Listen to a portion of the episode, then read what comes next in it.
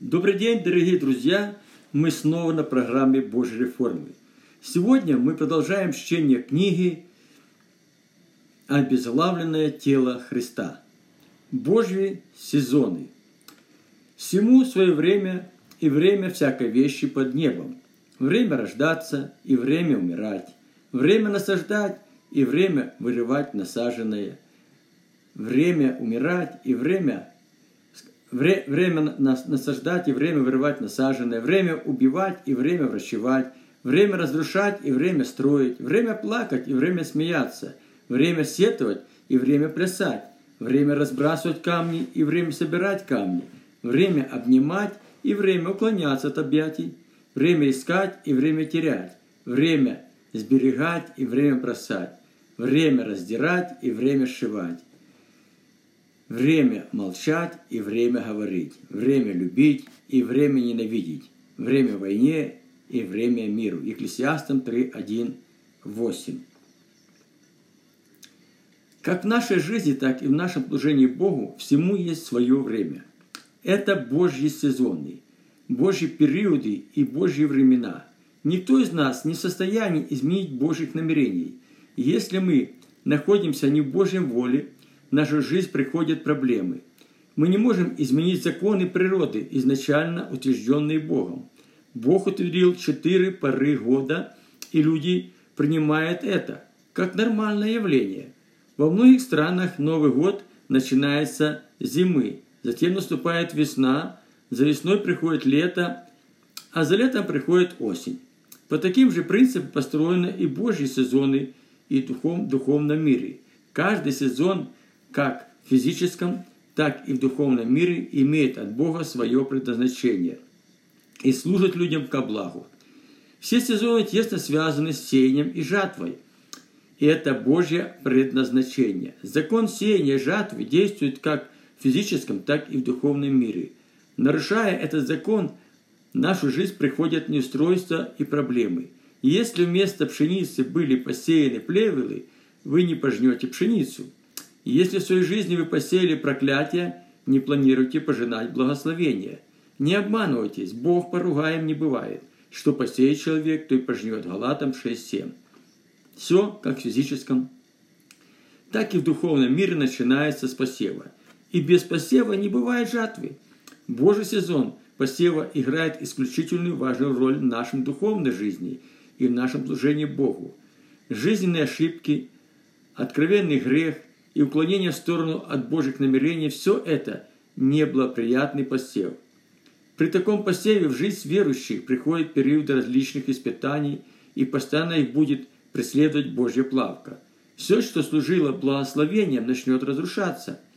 Многие будут недоумения происходящим, но ничего не смогут изменить своими силами. Это можно назвать уже не посевом, но жатвой. Посеяно нами в нашей жизни – в некоторых случаях это действует действительно так. И верующий, не понимая Божьего промысла в жизни, называет это Божьими судами. И есть еще один библейский вариант закона сеяния и жатвы, о котором многие и не догадываются. Эти два варианта как братья-близнецы, но имеют между собой существенную разницу. В первом случае – это когда люди что-то сеют в свою жизнь и посеянно пожинают – такой посев бывает не только плохим, но бывает и хорошим. Во втором случае Бог сеет нашу жизнь, а не мы. И Бог пожинает свое время. Бог всегда сеет в нашу жизнь только благословение, и Божья жатва – это полнота Божьих благословений.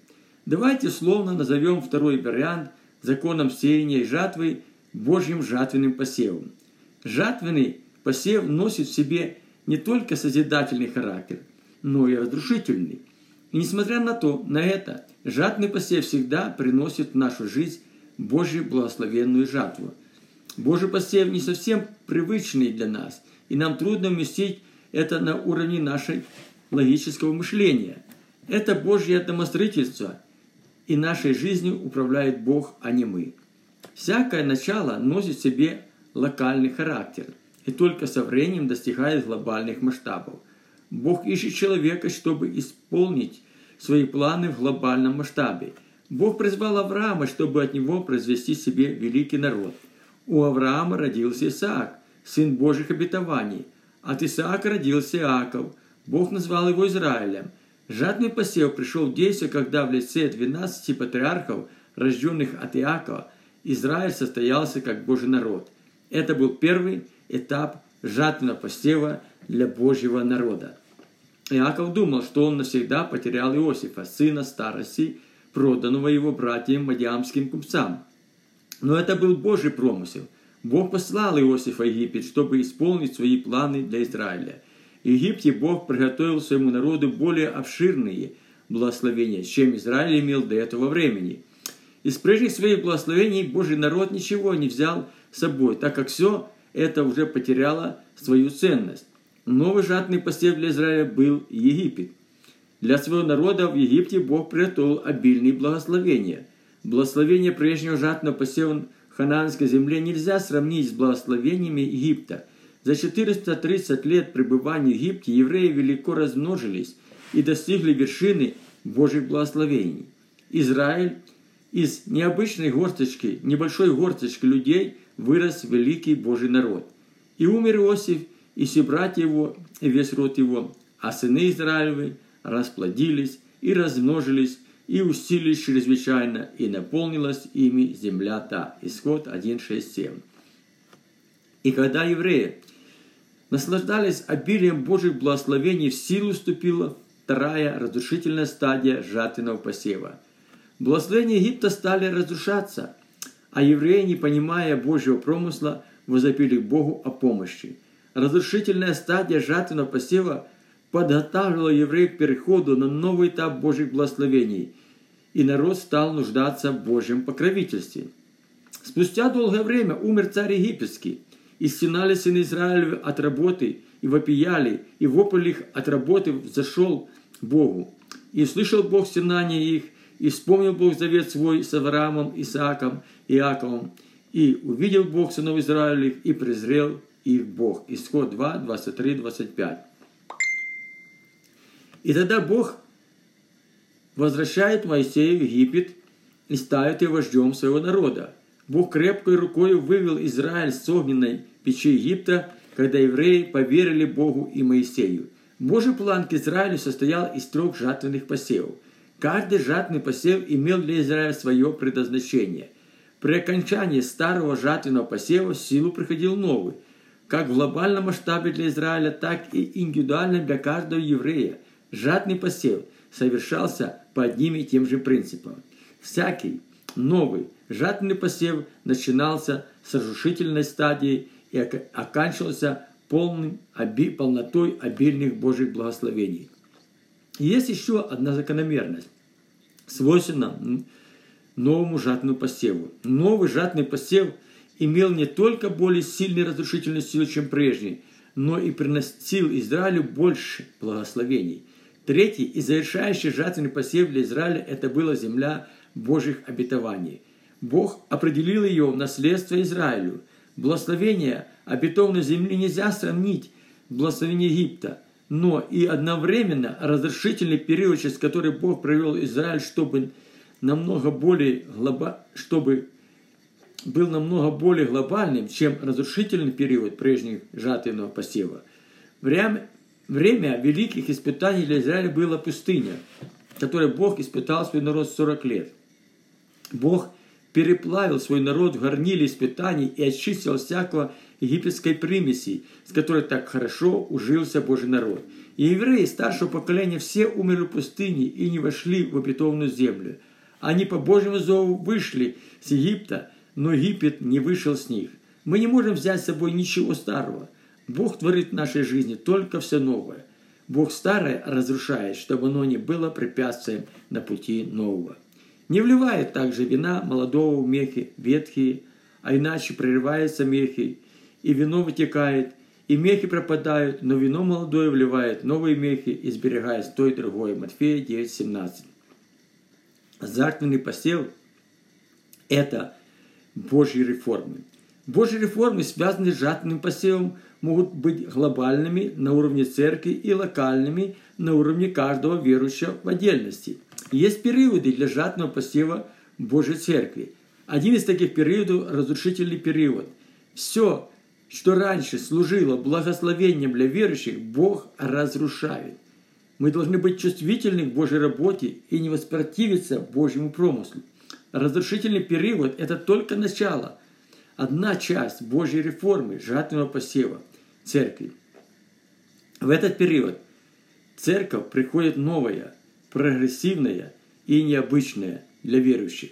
Мы привыкаем к старым благословениям и не замечаем, что наши благословения стали малоэффективными. Поэтому все новое мы тяжело принимаем, а иногда и отвергаем. На этой почве в церкви происходит ожесточение. Многие верующие не, не пытаются разобраться в Божьем промысле. Их исповедание напоминает ропот Израиля в пустыне на пути в обетованную землю. Желание вернуться благословением Египта не позволило многим евреям войти в землю Божьих обетований. Давайте возьмем пример с Израиля и не будем так, как евреи, противиться Божьему жатному посеву, особенно в период его разрушительной стадии. Но на пути к Божьим обетованиям во всем доверяемся, доверимся Богу. Поэтому будем опасаться, чтобы когда еще остается обетование, войти в покой его и не оказался кто из вас опоздавшим, ибо и нам оно возвещено, как и тем, но не принесло им пользы слово слышанное, не растворенное верою слышавших. Евреев 4, 1, 2. Чтобы лучше понять и усвоить принципы действия жатвенного посева, давайте пройдем поэтапно путем жатвенного посева. Разрушительная стадия жатвенного посева приходит в действие во время благополучия, когда мы рассуждаем о Божьих обильных благословениях на будущее. Все прежнее наши благословения начинает разрушаться. На это могут быть разные причины. Например, произвольный грех, из-за которого жертва за грех теряет силу, и мы попадаем под Божье суждение. Это тот случай, когда Бог, Богу важно наше спасение, а не восстановление нас в нашем призвании – разрушительную стадию жатного посева можно принять за суды Божьи. Но суды Божьи – это результат закона сеяния и жатва. Жатвенный же посев не имеет никакого отношения к закону сеяния жатва. Это не то, что мы посеяли, а то, что посеял Бог. Поэтому мы разрушаем, Бог разрушает все то, что препятствует Божьему урожаю быть благословенным. Жатвенный посев тесно связан с Божьими сезонами – временами и периодами. Между сеянием и жатвой Бог установил свои сезоны. Божьи сезоны наступают в определенным Богом время. Эти сезоны имеют свой, свой период времени, установленный Богом. А теперь, пожалуйста, будьте внимательны. Жатвенный посев – это один из Божьих сезонов в жизни верующих. Он приходит в нашу жизнь во времена и сроки, установленные Богом, Бог определяет и период времени для жатвенного посева. Вначале подготавливает почву для посева. И это время разрушается, в это время разрушается все, что препятствует Божьему посеву. Разрушается не только построенное нами, вопреки Божьему определению для нас, но и Божье благословение, которым Бог обильно нас благословил. Когда жатный посев приходит в действие, мы можем принять это за демонические атаки. Возмездие Божье за совершенные нами грехи или действия разного рода проклятия. Вначале, вооружившись Божьими обетованиями, мы противостанем дьяволу, разрушая все, все его замыслы против нас. Это полезная практика даже в том случае, если дьявол и не думал нас атаковать. Если это не срабатывает, мы начинаем разрушать всякого рода проклятия. Это неплохо. Возможно, что-то из области проклятия еще не было до конца разрушено в нашей жизни. Когда и это не приносит успеха, мы начинаем утверждать обетование Божьих благословений. Верующие должны стоять в том, чем Бог желает их благословить. Поступая так, верующие делают еще один шаг на пути к утверждению Божьих обетований в своей жизни. Но когда и такое исповедание не приносит в нашу жизнь перемен, и по-прежнему все разрушается вокруг нас, наша молитва принимает совсем другой оборот. В это время нам уже ничего не остается делать, как только предстать в великом смирении пред Богом, совершая достойный плод покаяния. Но это еще не то время, когда Бог посылает нам видимые ответы. Разрушительный процесс по-прежнему продолжается, и мы не в состоянии его остановить. В нашу жизнь приходит отчаяние, и у нас не остается силы сражаться за свои благословения. Рассуждая о Божьем жертвенном посеве, я не предлагаю вам сочинение на вольную тему. Это Божьи уроки из моей личной жизненной практики.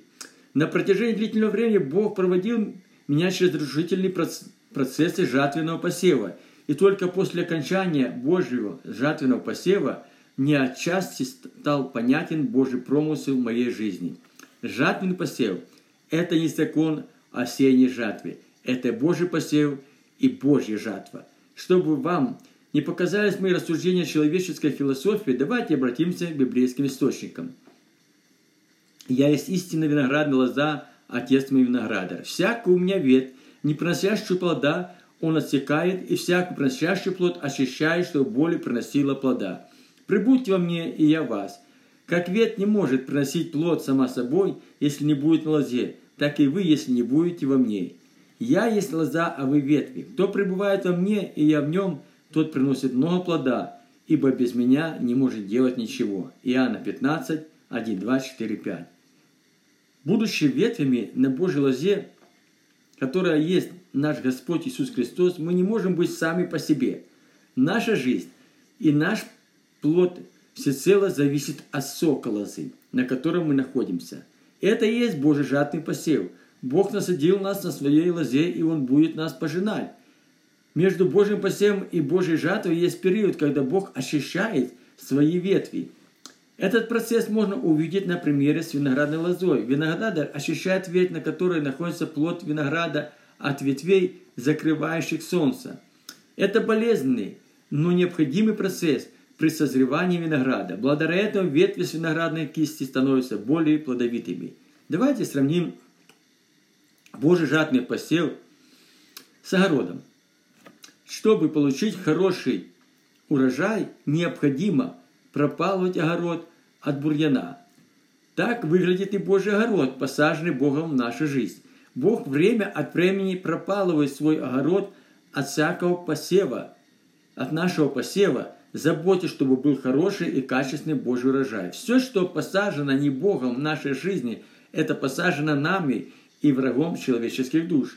Как распознать, где Божий посев, а где человеческий? Человеческий посев – это то, что исходит от нас с вами. Это могут быть наши желания, наши планы, наши действия, идущие вопреки Божьему определению. Если на грядке, где уже посажен буряк, посеять еще другие семена, они будут забирать силу у буряка, и он вырастет очень маленьким. Также и бурьян может уничтожить урожай буряка. В нашей жизни необходим разрушительный Божий процесс для того, чтобы пришел в силу Божий восстановительный процесс. Божий жатный посев – это не закон сеяния и жатвы, где мы пожинаем посеянное нами. Бог делает это за нас. Когда Божьи суды приходят в нашу жизнь, Бог не восстанавливает разрушенное. Но в конце разрушительной стадии Божьего жатного посева приходит силу восстановительный Божий процесс.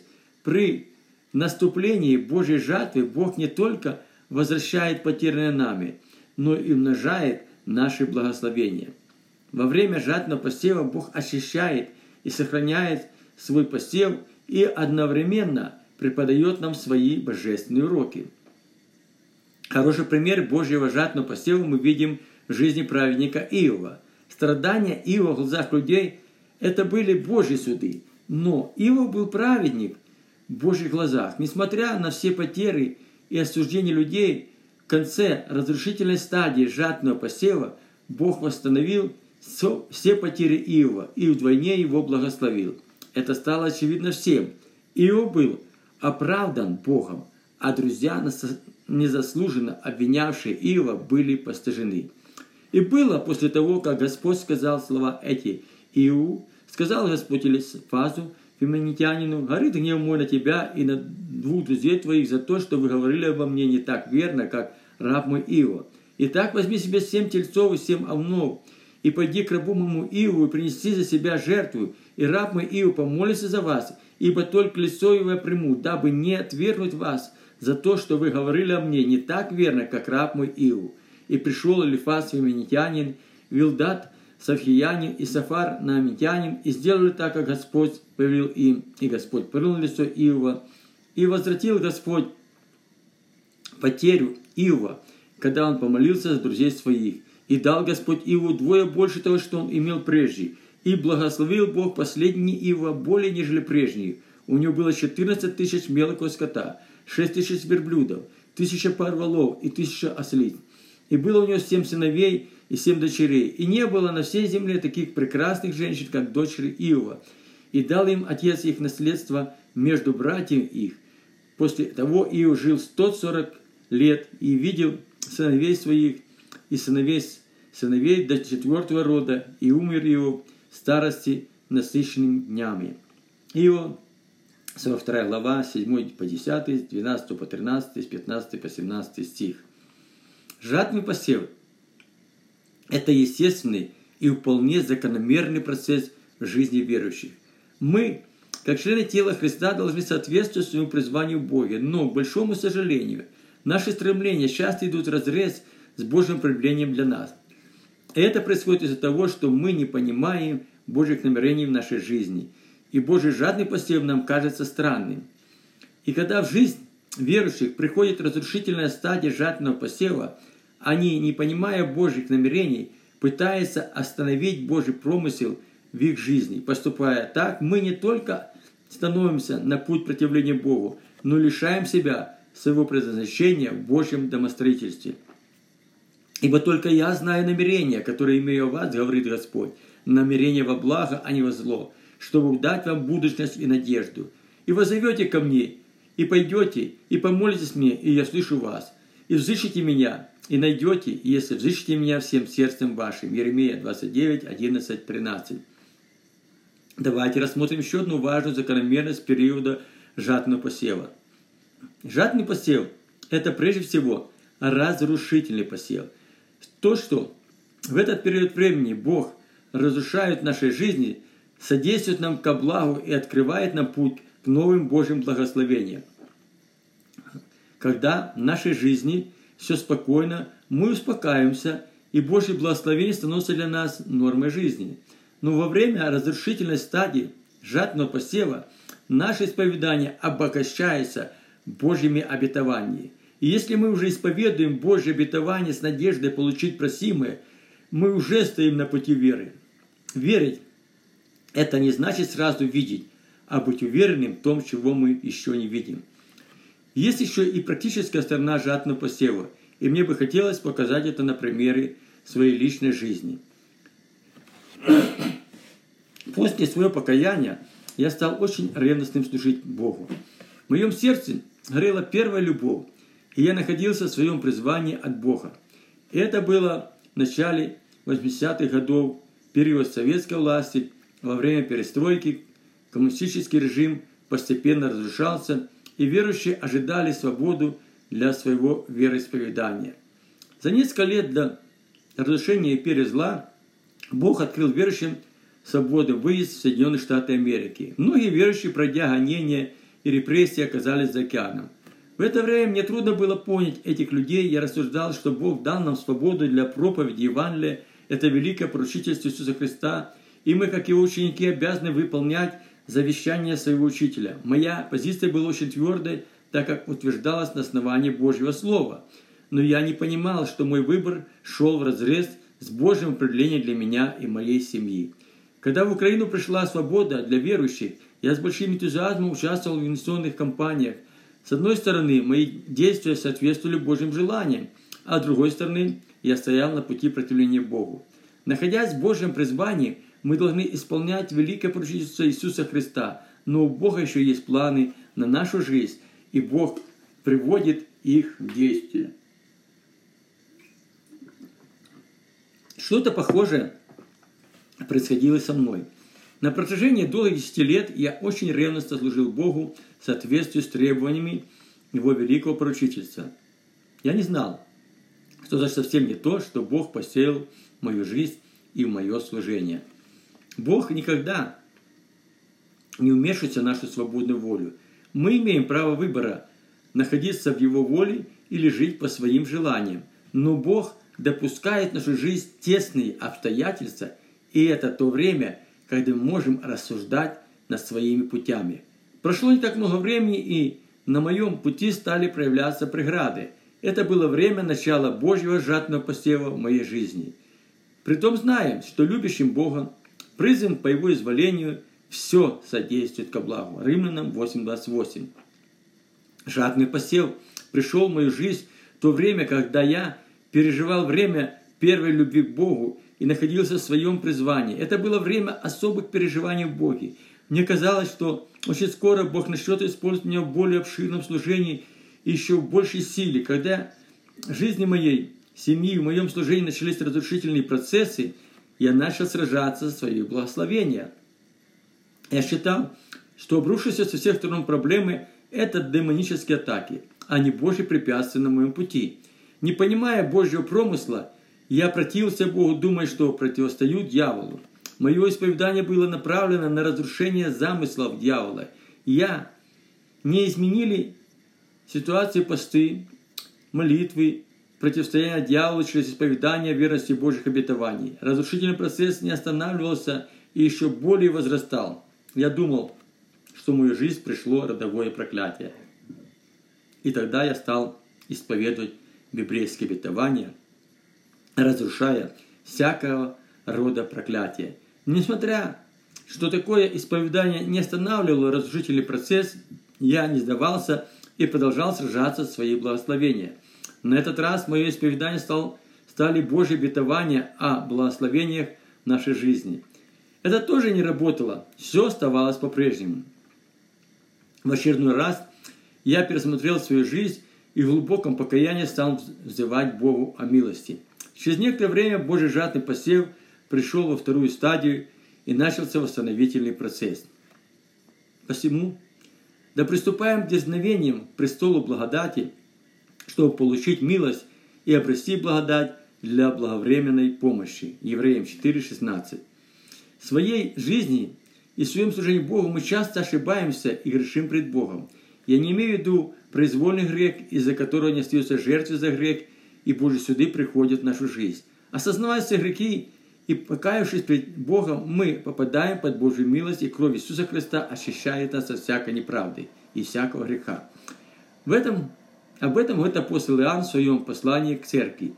Если исповедуем грехи наши, то Он, будучи верен и праведен, простит нам грехи наши и очистит нас от всякой неправды. Но да, мы не замечаем своих неправильных поступков и не осознаем, что грешим пред Богом. И поэтому у нас часто нет покаяния.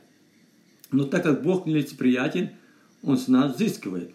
Раб же тот, который знал волю Господина своего и не был готов, и не делал по воле его, бит будет много, а который не знал и сделал достойное наказание, будет бить меньше.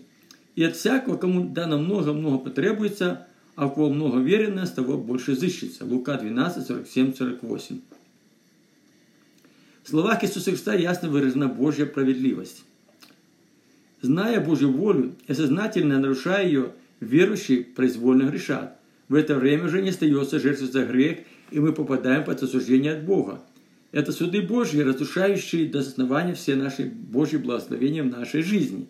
Бог уже не восстанавливает то, что Он разрушил своими судами. В это время занимается нашим спасением, а не нашим благополучием. Каждое дело обнаружится, ибо день покажет, потому что в огне откроется, и огонь испытает дело каждого, какого оно есть, и кого дело, которое он строил и стоит, тот получит награду. А кого дело сгорит, тот потерпит урон. Впрочем, сам спасется, но так как бы из огня. 1 Коринфянам 3, 13, 15. Если верующий поступает не по Божьей воле, но об этом не знают, они также наказываются от Господа. Это совсем два разных наказания. В данном случае мы видим Божьи суды – ощущающий нас период жатного посева. Это не, то, не те Божьи суды, после которых наши благословения больше не восстанавливаются. Если верующий проходит через Божий жатный посев, это значит, Бог готовит их к новым благословениям. А если нам много дано, то Бог и требует от нас много. Но так как в начальной стадии жатного посева наше освящение и наше исповедание Божьих обетований на низком уровне нас постигают различные жизненные искушения. В это время мы открыты для демонических атак. Самый критический для нас момент мы можем ясно увидеть на собой Божью милость, а не как во время Божьих судов, когда Бог отворачивается от нас свое лицо. На своем личном примере я могу сказать, что проходя путем жатного посева, я реально переживал Божью милость, когда уже не оставалось никакой надежды на выживание. Бог по своей богатству покрывал всякую нужду моей семьи, разрушительный процесс набирал все еще больше сил, когда мне казалось, что полоса неудач в моей жизни подходит к концу. Мое служение было разрушено, и я был в большом отчаянии, но Бог периодически начал употреблять меня в других церквях. Это продолжалось в течение четырех лет. После долгих испытаний в жизни моей семьи и в моем служении пришел Божий восстановительный процесс. Бог начал восстанавливать все, что было разрушено, и стал умножать свои благословенные обильные меры. Давайте посмотрим на Божий жадный посев еще с одной немаловажной стороны. Посеянное Богом в нашу жизнь и в наше служение должно приносить обильный плод. Бог делает все необходимое, чтобы пожать то, что Он посеял. Период между посевом и жатвой пройдут подготовительные сезоны, предназначенные Богом для успешного посева и благословенной жатвы. Нам нравятся не все времена года. При наступлении зимы или осени приходят холода и, пери... и природа на время замирает – Немногие из нас принимают это время года с восторгом. С приходом весны и лета солнце обогревает воздух и землю. В это время все живает, и для большинства людей это самое благоприятное время года. То, что люди видят своими физическими глазами, не всегда отражает Божью действительность. Но Бог все строил мудро, и все, все времена года играет важную роль в природе, созданной Богом. Времена года способствуют росту посеву и сохраняют урожай и жатве. По таким же принципам в духовном мире работают и Божьи сезоны. Бог установил свои сезоны, периоды и времена. Они помогают посеянному Богом возрасти и сохраниться к Божьей жатве. Божий духовный закон жатвенного посева имеет свои индивидуальные особенности, и нам необходимо их хорошо усвоить.